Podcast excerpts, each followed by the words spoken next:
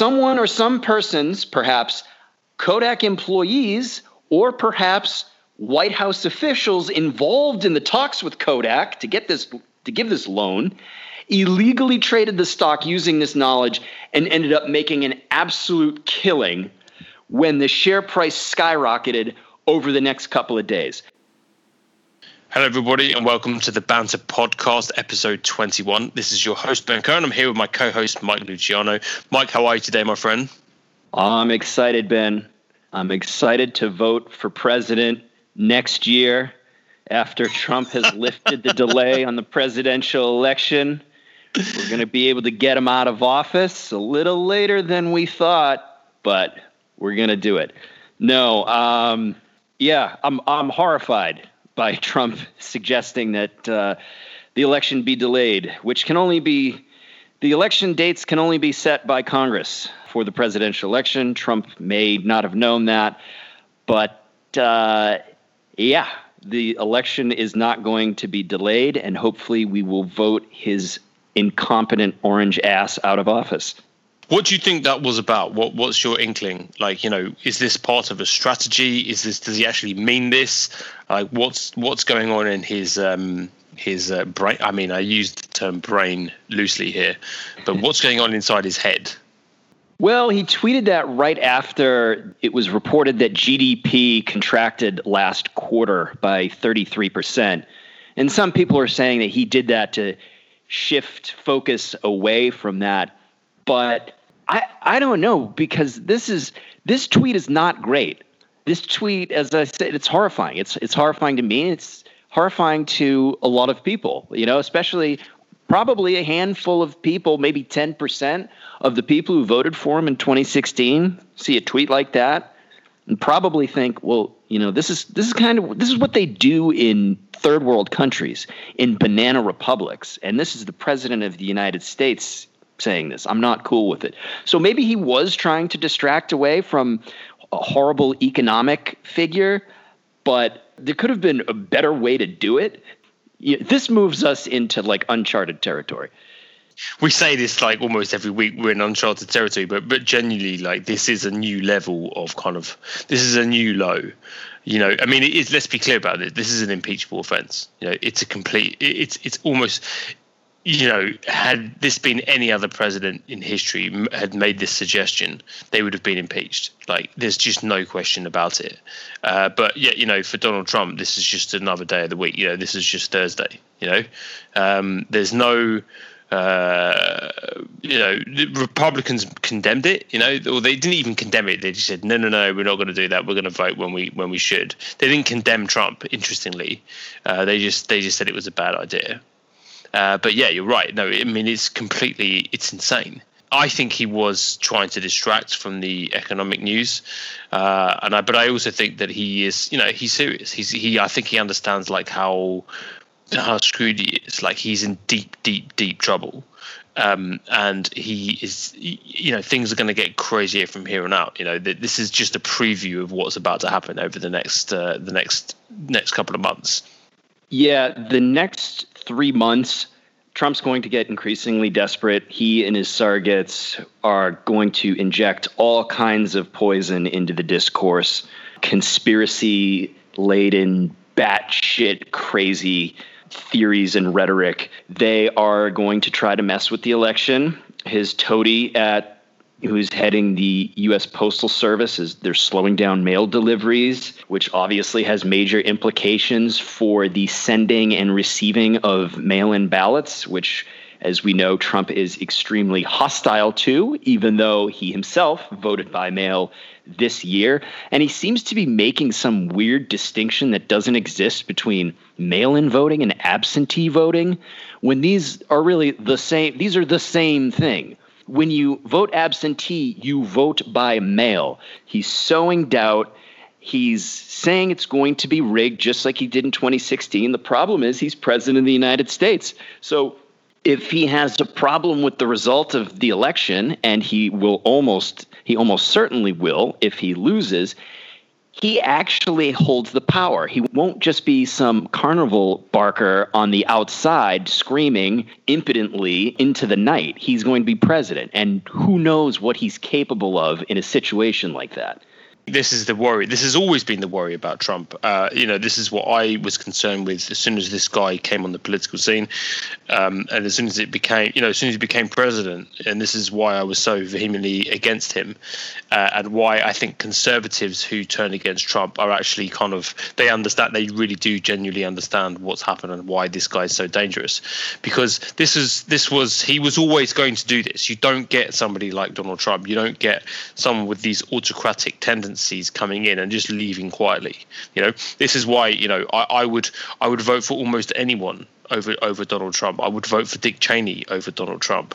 Yeah, I would take that because I think that Dick Cheney would leave office after he, you know, after his time was up. Yeah, it would be uh, it would be a disaster, but you you definitely think that democracy you would you would be fairly confident believing that democracy was going to cut was going to survive somebody like Dick Cheney. But democracy won't necessarily survive somebody like Donald Trump. You know, democracy isn't just like it's just not just a right. You know, it, like I think as Obama was talking about in his eulogy um, uh, for John Lewis uh, recently, he said uh, yesterday he said you know basically said that, that, that you have to work at democracy. It, it, has to be cared for. It has to be nurtured. Right? Uh, someone can come in and destroy it yeah, you know, just like that. And that's exactly what we're watching. Like this is how we're watching a textbook example of how a democracy dies. You know, and uh, you know this is this is why I have always thought that um, you have to get this guy out at almost any cost, right? Because the the if he stays on, if he stays on illegitimately, that's it. Like there is no more democracy left in America, you know, and uh, we we now know that Republicans are not going to stop him.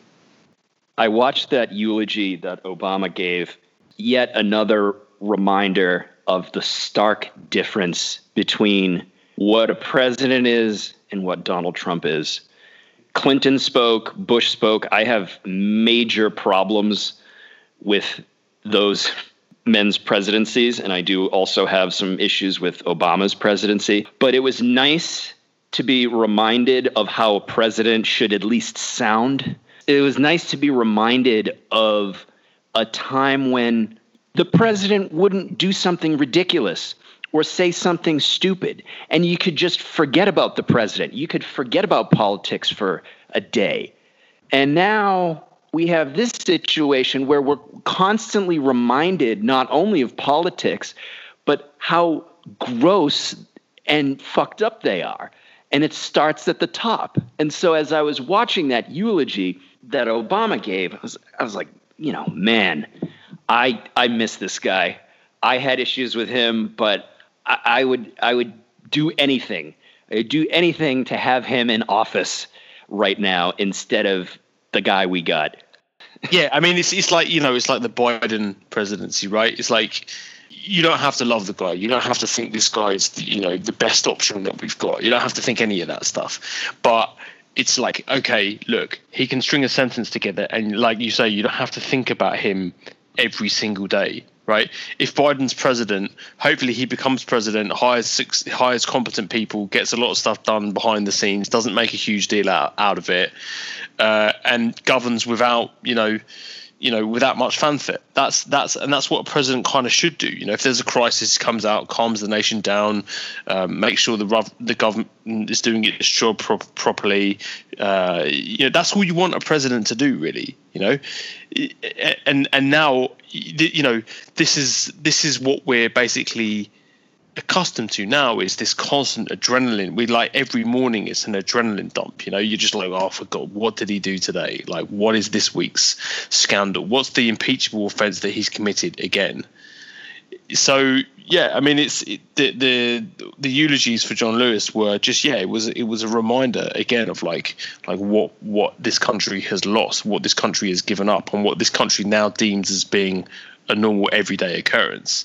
And you know, yeah, like the Obama speech was particularly sad because because Obama was an exceptional communicator and he was an exceptional you know, he'll go down in history, I believe, as an exceptional president, given the political climate he governed in. You know, the, obviously, I have my issues with Obama uh, too, um, but compared to this guy, I mean, it really does show you. You know, this it's white privilege in action, really, isn't it? Like Donald Trump's presidency, it's like the the sort of bottom of the barrel, the kind of trash, the the the, the god awful trash, you know, who would be relegated usually to reality television now uh, who's bankrupted like almost every business he's ever been in, and this guy's president, right? And what did Obama like? Obama, what did he have to do to get elected? This guy had to be not just the smartest guy in the room, but he had to be the smartest guy in the room times ten. You know, to get elected president, and even then, when he was elected president, he was basically blocked from doing almost anything by Republican Congress and Senate. You know, so again, like the sort of I don't know the the contrast was just glaring was just glaring. And even George W. Bush yeah bring that guy back you know? At least he respected the democratic process you know? He one of the worst presidents in history George Bush until this guy came along. Well George Bush had a high body count. He he did he did. But you know it's one of these things where I'll take that over Trump electing himself um, dictator because then who knows what happens in the future. You know, Trump's body count. I mean, look, Trump's body count is in America at the moment 150,000 dead Americans, which didn't this just didn't need did not need to happen. The body count could have been 10 times lower than it than it is. Right, and and so this guy's body count already is is already is high, and if he elects himself uh, supreme leader, who the hell knows what he could do in the future? you know what he's capable of doing, what this guy is capable of doing. The the the sort of um, what's the word? The chaos that this guy is capable of unleashing is he's making the system, the global political system, extremely volatile, and that is what worries me. What worries me is how volatile he he's making the world, uh, and what that could lead to down the line. So yeah, I mean, I think it's obviously it's like Dick Cheney. You know, like I obviously despise Dick Cheney and I despise George Bush and their political agenda, but you know, you at least you know it's going to be over in eight years. I struggle with this question, like worst president, George W. Bush or Donald Trump, and it's like, okay, in terms of the stuff that we can measure, body count, money spent, it's not even close. It's George W. Bush owns that. But Trump has done something bad that can't be measured, and that is, you know, make conspiratorial, highly partisan discourse part of the mainstream and, and making it okay to hate out loud. You know how people talk about, oh, saying the quiet part out loud again. That's what Trump has done. He's made it okay to say the quiet part out loud again. Like, for example, when he tweeted to suburban housewives that Joe Biden wants to destroy the suburbs and tweeted that he will not allow affordable housing to come to the suburbs, right? Which is like not even coded language for minority housing in this case. You know, it, it goes back to like Reagan talking about welfare queens in Chicago. But this is just like totally in your face, direct, blatant, racially charged language designed to appeal to scared white people in the suburbs. And and also casting the free press is fake news. I think that has also done an immense amount of damage that really can't be measured. So, in terms of the stu- in terms of the tangibles, George Bush way worse. But what Trump has done, and, and I don't know if this makes him worse than Bush. Maybe it does. Maybe he doesn't. There is a lot of damage that he has inflicted on the country that just can't really be measured. And we don't know what the long term consequences are going to be. They will be significant. Yeah, I, I, I, think what you're saying is extremely fair. You know, look, and, and again, I, I, um, I definitely don't want to sound like I'm a, a, a, George W. Bush apologist. I thought that his his presidency was a spectacular disaster, and I thought that they, you know, I thought uh, Bush and a lot of his his cabinet should be in jail. you know, for war, for basically for war crimes. Uh, so it's not like I have any love for George W. Bush or Dick Cheney, but I do think, yeah, like you say, that there's something different about what Trump is doing, you know. And I think that now, I mean, I wrote a piece this week in the in in the banter that the U.S. is now a failed state, and by most definition, by most kind of measures, the U- it's hard to see how the U.S. is anything other than a failed state, right? That that that Trump has has basically gutted the federal government. He's politicized the Department of Justice. Uh, he's pr- proved himself completely incapable of responding to this pandemic. Um, I mean, he's botched. He's botched it at every conceivable level. He's he's wrecked um, the federal government's response to this. Like he's failed to organise a national response. He could he couldn't even tell Americans to wear a mask or, or do social distancing, right? Like really, really, really basic stuff that would have done a lot to to flatten the curve. Um, and I think that, like you know, like you were saying, um, there's something that he's doing, like the the the the, the racial politics, the fact that he can't even be bothered to disguise his racism anymore. Um, you know this is doing something to the country like pouring gasoline on on on you know racial tensions in the country uh, sending federal troops into into areas of protest. Th- these are things that i don't know whether you come back from this. I don't know where how the country comes back from this like after this massive overreach the culture war that he he's found the flames of. Uh, i don't understand how that can be calmed now right? I mean, I don't, you know, is does Biden have the political sort of talents to to to put out this fire? I, I, I don't know. Like, does any politician have the ability to kind of heal the wounds that this guy has ripped open? I, I, I don't see it, you know. So I feel that like, you know, this is there, there are a lot of intangibles, you know, that that you, you can't measure, right? Yeah, body count. Um, George W. Bush is is obviously is he's worst, but there are these there are these other factors that you can't measure necessarily in terms of body count, even though Trump's body count is pretty fucking high. It is high. It's unnecessarily so.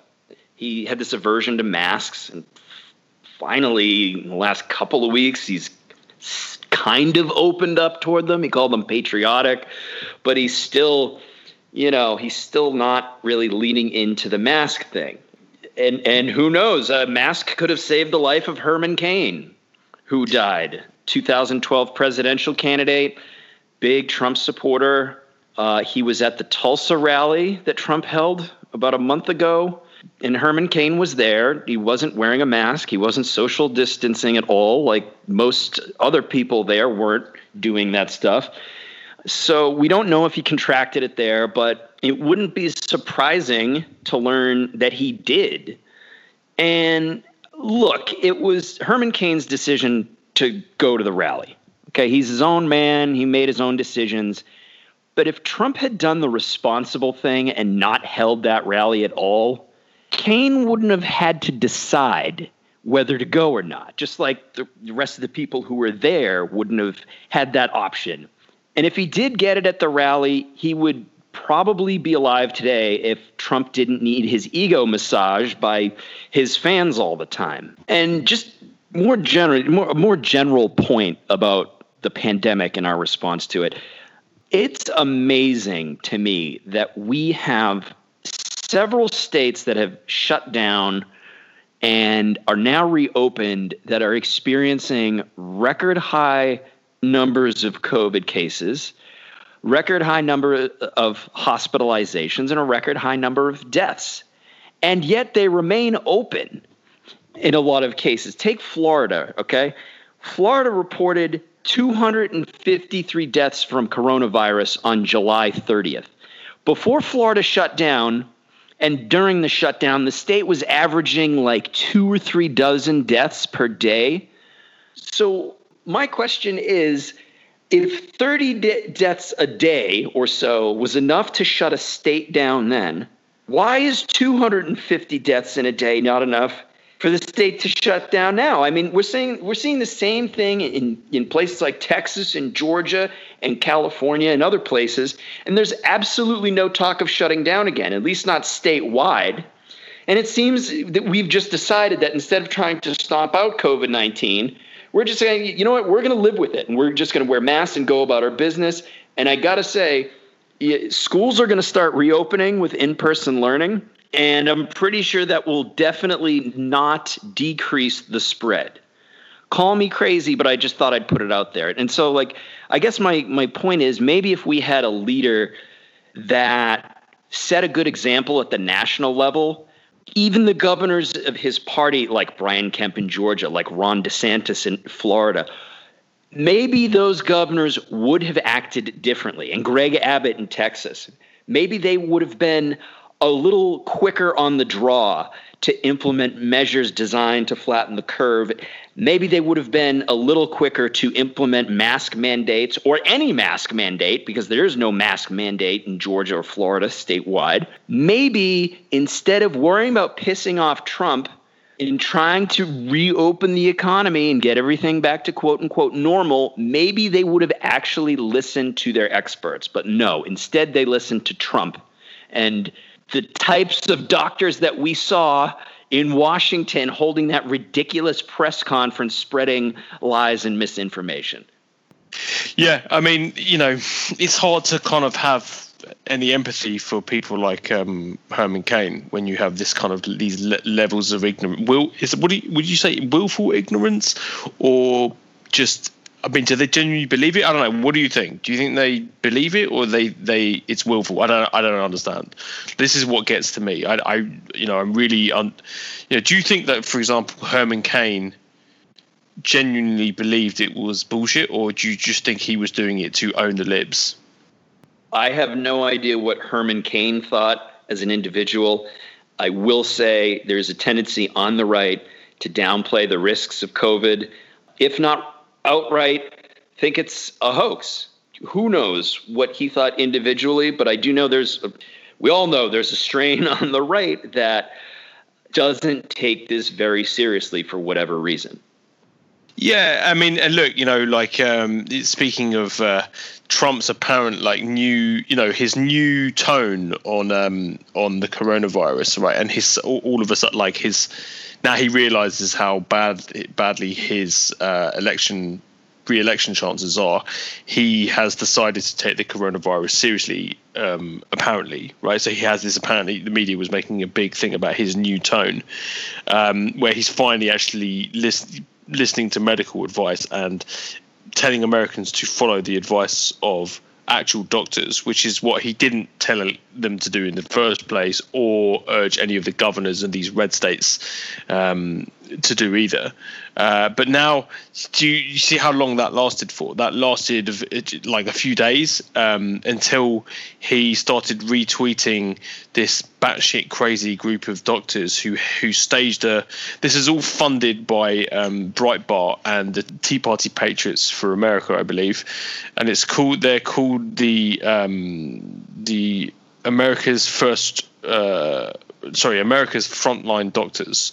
So this is group of bonkers doctors who believe that um, you know COVID nineteen isn't a huge deal. That you shouldn't, you don't need to wear a mask, and that hydroxychloroquine, Trump's favorite medication, is is actually you know we've got the cure that you can use hydroxychloroquine and it will it will treat um, uh, coronavirus, and then Trump retweeted it uh, and defended this group of doctors that was you know that was spreading online with New Agers and uh, and Trump supporters.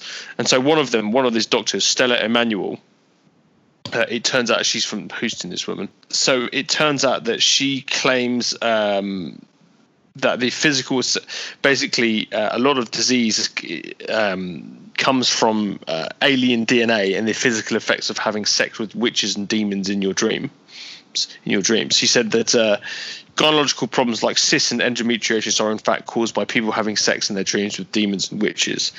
This is from the Daily Beast, by the way. So he alleges that alien DNA is currently used in medical treatments and that scientists are cooking up a vaccine to prevent people from being religious. Okay, so this was one of the uh, the the prominent doctors in this group of um, doctors who dressed up in, in, in white gowns and stood outside. Uh, I think they stood outside Congress uh, uh, earlier this week. and this has kind of spread like wildfire, and Trump's defended them, and uh, so this new serious tone by Trump has lasted less than a week. You know, he can't help himself, right? And and and he's sticking to this whole hydroxychloroquine nonsense because he touted it early on as a life-saving drug, uh, and then it was disproven. So obviously he wants to be right and show that he's right. So now he's basically he won't let it go. He won't let hydroxychloroquine go. So he will support, retweet um, uh, anybody who says that hydroxychloroquine is safe. So this is like another one of these, another Trump idiot who got uh, infected with COVID nineteen, Louis Gohmert. Uh, apparently now he's taking hydroxychloroquine. Uh, he's taking hydroxychloroquine to cure his COVID nineteen because why? Not because a doctor recommended it, but because Trump recommended it. Like this is where we are right now. This is, I mean, we're in cuckoo land now, right? Where this is like our reality. That this is the medical advice coming from elected officials. Someone who believes that um, gynecological problems are caused by people having sex with demons and witches in their dreams.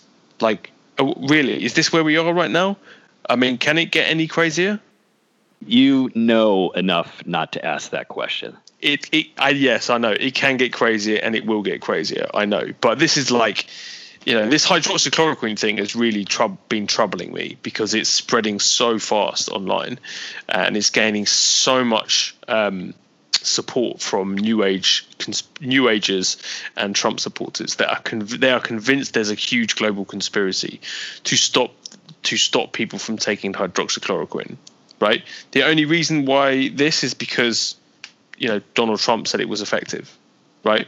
As soon as the medical, as soon as medical experts say it's not effective, then apparently there's a there, it's a huge conspiracy, and that's exactly what you need to take in order to survive COVID nineteen. When it's been shown in three major studies not to work, right? In in in three of the major studies looking into this, uh, one of them funded by Bill and Melinda Gates, by the way, one of the government trials funded by was was in part funded by Bill and Melinda Gates, was shown to be completely ineffective. In fact, one of the the France is where the I, I believe in France was where what the uh, the first evidence came out that hydroxychloroquine could be effective in the treatment in the treatment of coronavirus. Then it was shown. Um, you know the study was shown to be flawed. And then after a while the french government intervened and stopped and basically banned the use of hydroxychloroquine because it wasn't effective and it could actually be i um, i don't know if it was harmful but it was it was completely useless. So they stopped the trials. But not in america. You can still get it. Apparently now ohio like ohio has now uh, rolled back a ban on hydroxychloroquine. So now you can prescribe a doctor can prescribe it. If you ask your doctor to prescribe it in Ohio, you can get hydroxychloroquine even though it doesn't work. You know what does work? Coronavirus relief money for people, and they're not getting it uh, as of now. But they can get hydroxychloroquine, which doesn't work. But when it comes to extending unemployment benefits, that is very much up in the air. So I'm going to throw some numbers out. I mentioned that the that GDP contracted by a third last quarter. 30 million Americans are unemployed. 30% of Americans missed their housing payments last month. We've got a looming eviction Armageddon, and the United States Senate, specifically Republicans, led by Mitch McConnell, has been dicking around. McConnell's uh, his own caucus can't seem to agree among themselves what should be in a new relief bill.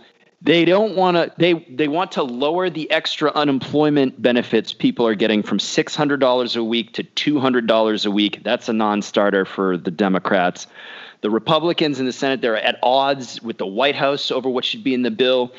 Trump wants the bill to include money for a new FBI headquarters in Washington D.C.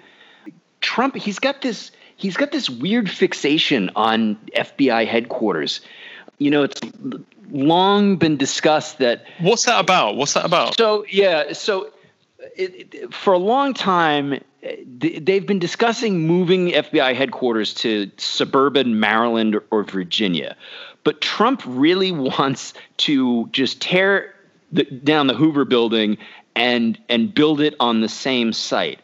And so this bill, he wants uh, almost two billion dollars, I think, in funding for this project included in the coronavirus relief package, which the Republicans in the Senate they're not too keen on the idea, but the Trump International Hotel in DC is located a block away from FBI headquarters. I, I don't know if he thinks this is is viewing this in business terms or something like that, but he has this weird fixation on the location of FBI headquarters. And this is actually a sticking point. This is right now this is one of the sticking points in the coronavirus relief bill because the White House wants it in there really really badly and nobody else does yeah, it's it's bizarre, right? It's just it's just weird. What? Yeah, I I don't know. I struggle to understand what his thinking is, but then obviously, you know, I don't think he thinks that much.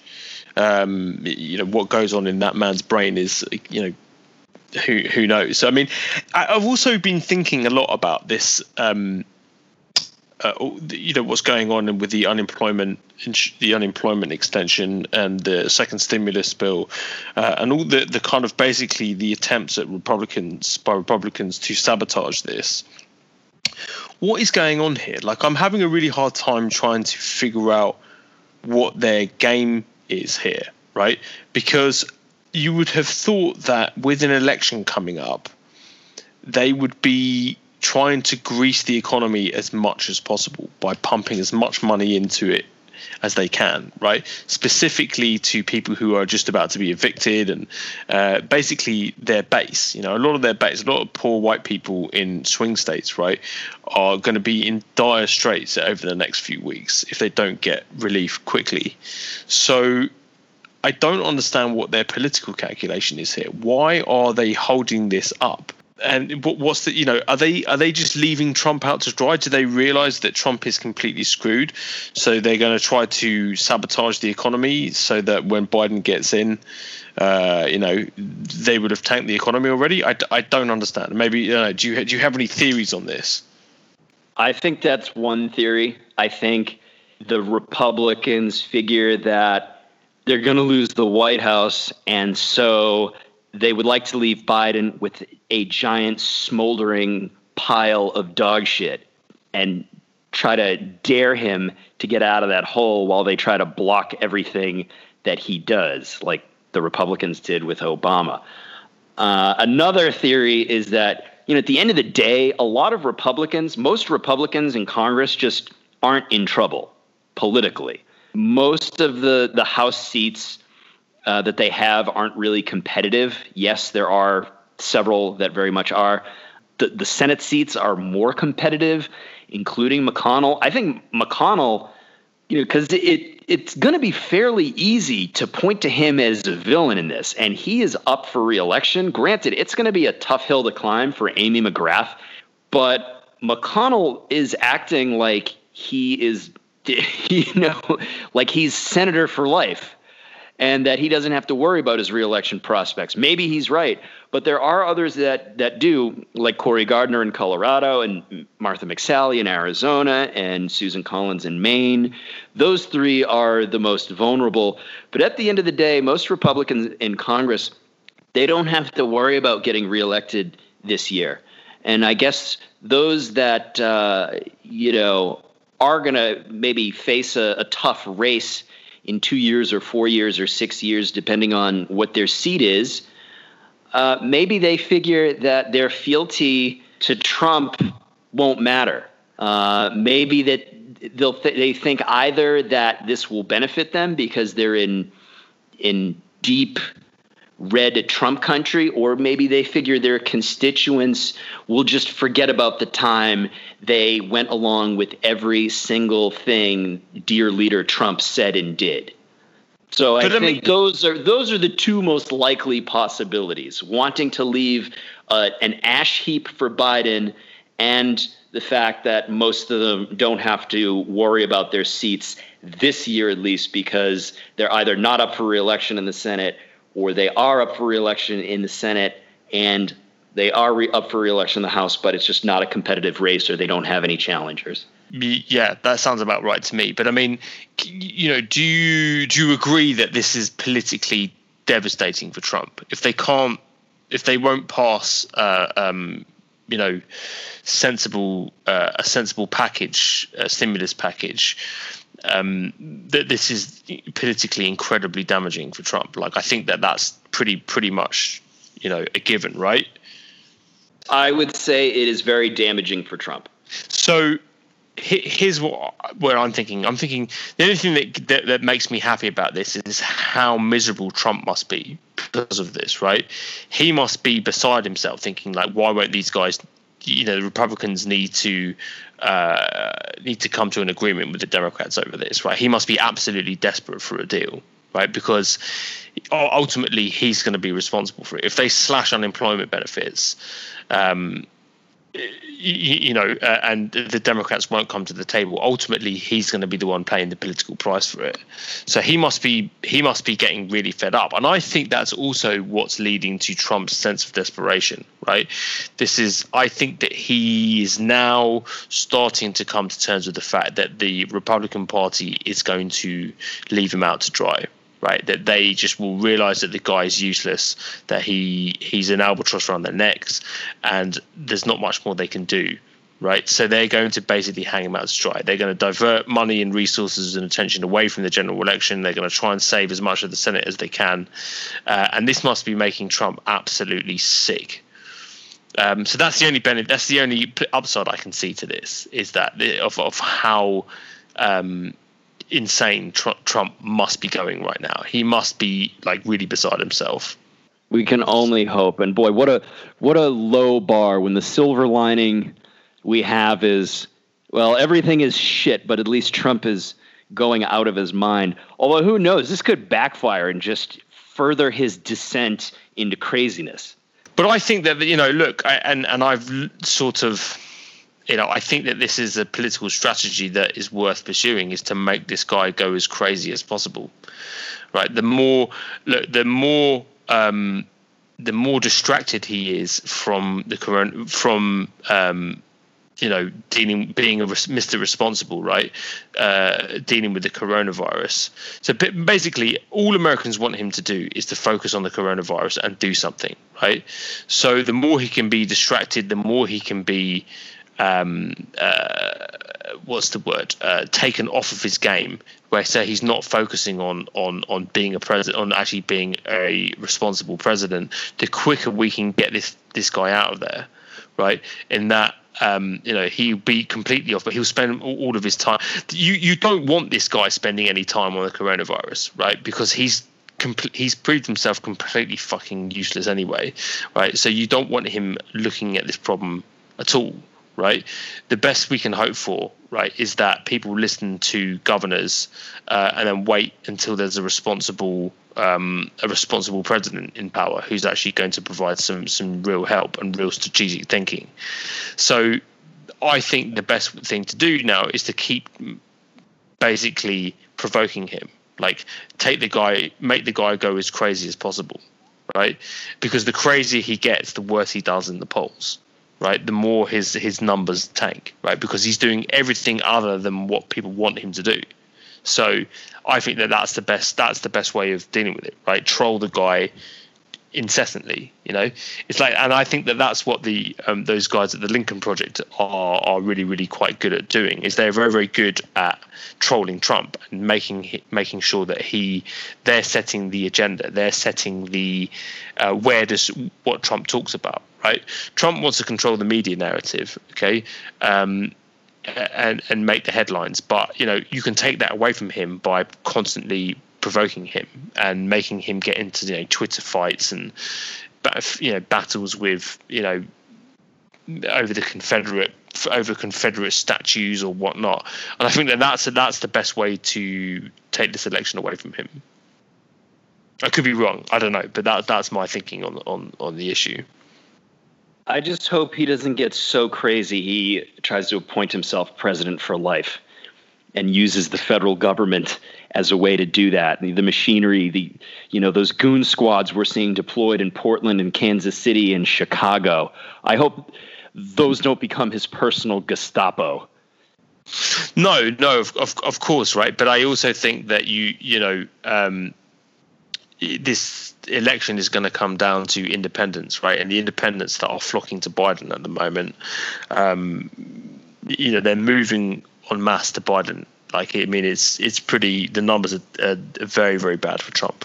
So the more independents, um, I think independents don't like political.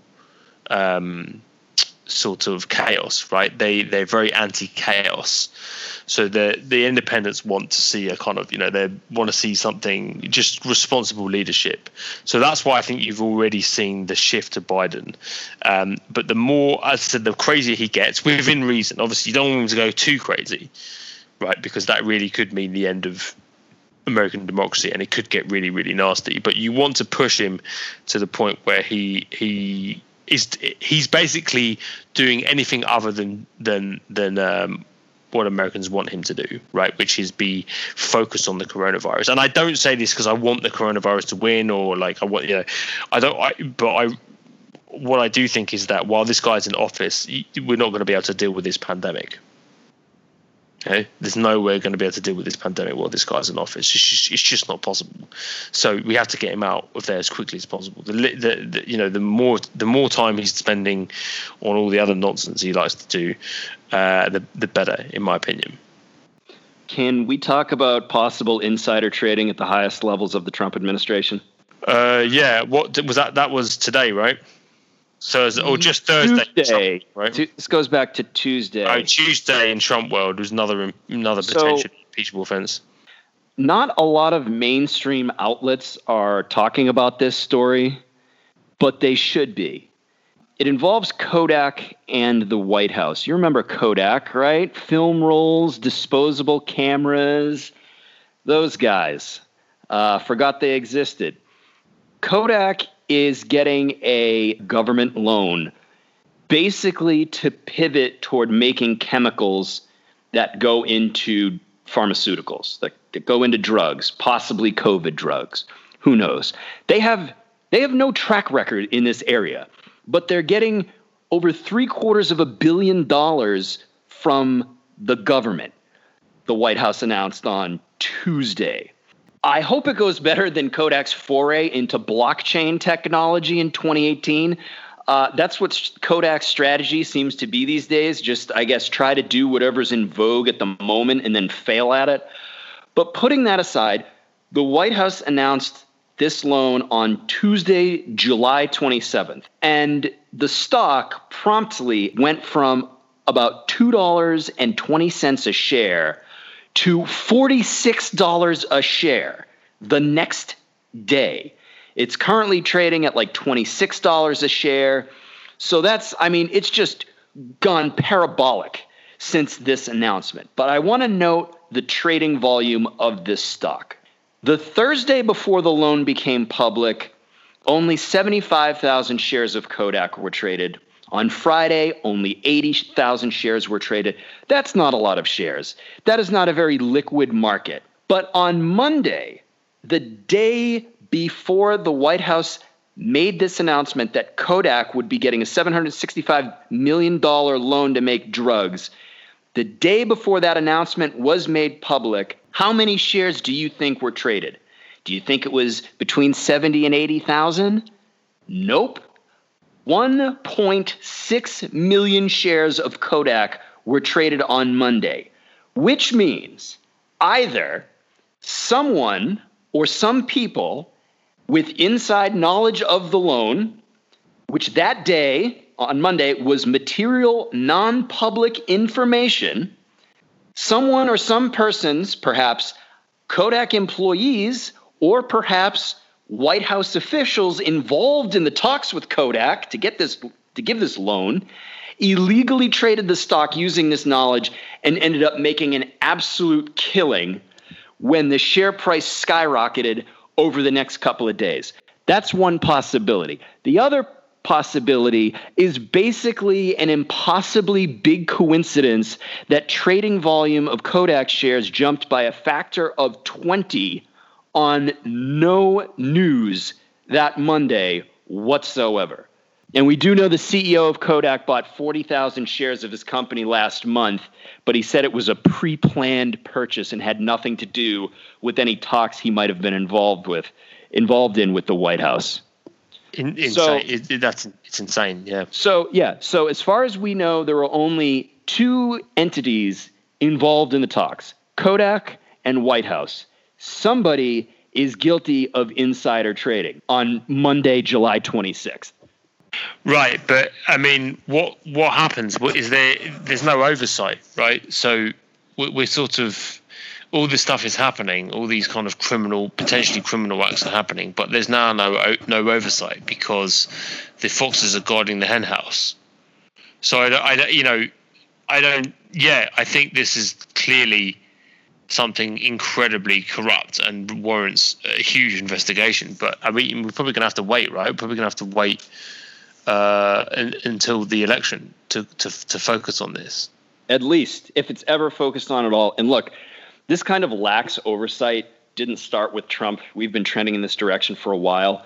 But the Securities and Exchange Commission, headed by Jay Clayton, who Trump wanted to make, or who Bill Barr wanted to make uh, U.S. Attorney for the Southern District of New York, they're completely useless. Why even have an SEC? You know, the, we have seen just blatant fraud, insider trading, and other kinds of self dealing just right out in the open. We've seen it this year with the sitting U.S. senators engaged in, in what appeared to be insider trading, but the probes into them have been dropped. Moderna, a pharmaceutical company, they have been engaged for the last couple of months in a, in a just a classic pump and dump scheme. They have multiple times gone on television, CNBC, to announce partial phase one clinical trial results selectively chosen to say that they're making a lot of headway on a coronavirus vaccine. And that's very unusual. You don't have CEOs of major pharmaceutical companies going on TV to talk about phase one results, but that's what they're doing. And wouldn't you know, after those appearances, the stock price went way up. And what did the executives at Moderna do, including Stefan Bancel, the CEO? They sold their shares. That's how close they are to a vac- they're so confident in their ability to develop a coronavirus vaccine that they're selling their shares in the company. It just it stinks to high heaven. And it uh, and again, and there's, stink, yeah. there, there's also Tesla. They're allowed to get away with everything. we can talk, hey, look, you're going to talk about Tesla, I'm going to talk about Tucker Carlson. No, I'm serious. You've got you've got Tesla. They're saying you can buy full self-driving. I got news for you. Full self-driving doesn't exist, and it's not going to exist for many years, if not a few decades. Okay, and Europe, several countries in Europe just told Tesla, "Hey, you can't say your cars are full self-driving, but because they don't meet the level 5, which is the highest level of that is full self driving. They're not anywhere close to that. You can't use that in your language. But here, they're allowed to do it. And what they do is they capitalize full self driving. And then they have their own definition of what full self driving is. And they're allowed to get away with this. And Musk is allowed to get away with breaking his deal with the SEC, where he's not supposed to tweet material information about the company unless it's pre approved by a Twitter sitter on the board of directors or wherever. And yet he's out there still saying, we're going to have, last year he said, we're going to have uh, a million robo taxis on the road by the end of 2020. He's not going to have that. How many times is he, is he you know, he's say we, we're going to have full self-driving by the end of 2017, by the end of 28. And now he's just saying he has it. So what corporate America has, is allowed to get away with in this era of Trump, and I know it didn't start with him. Like I said, we've been trending in this direction for a long time. But we have basically rich people getting away with breaking the law. And it starts at the top. You know, if I'm in the corporate sector and I see the shit that's going on with the Trump administration and what they're engaging in and what they're letting people get away with, that's going to make me wonder what I can get away with. And I think we're seeing a lot of that in the private sector right now. And unless the SEC steps in and takes some real action against some of these companies, and unless the DOJ steps in and takes some criminal action against some of these co- companies and some of these individuals, this is only going to get worse and worse because people are going to think, perhaps rightly, that they can get away with just about any fraud they can. Yeah, and, and I think that that's obviously one of the again that's one of the major dangers of the Trump presidency, right? Is that it, it basically just legalizes uh, uh, criminality. You know, there, there's all these things that you can now. He's just he's now smashed through all sort of sort of um, conventional norms. He's sma- he you know doesn't pay attention to congressional subpoenas, ba- breaking the law now which is part of doing business in America. You know, this is what this is the Trump. We're now officially in the Trump era of business, right? It, it's uh, uh, you know zero oversight um, and and complete sort of uh, naked kind of smash, smash. It's basically smash and grab capitalism. I would say that would be like one of the best ways to think about what's happening right now. And I think that this potential insider trading thing is just another example, right? Of yeah, what can you get away with? While this guy's in office, what can we do? What can we what what can we do without f- facing any consequences? Which is again why, boy, would I love for Elizabeth Warren to um, uh, to be in Biden's um, Biden's cabinet in some, uh, you know. Extremely prominent role in, in, in Biden's cabinet. I don't know where she would be most effective, but somewhere in financial regulation, that's where I would I would hope that she ends up because she would not allow this kind of thing to stand. She would make a great SEC chairman. I don't think she'd want the job, though. No, no, no, no, no. But I'm sure there may be another role for her somewhere else.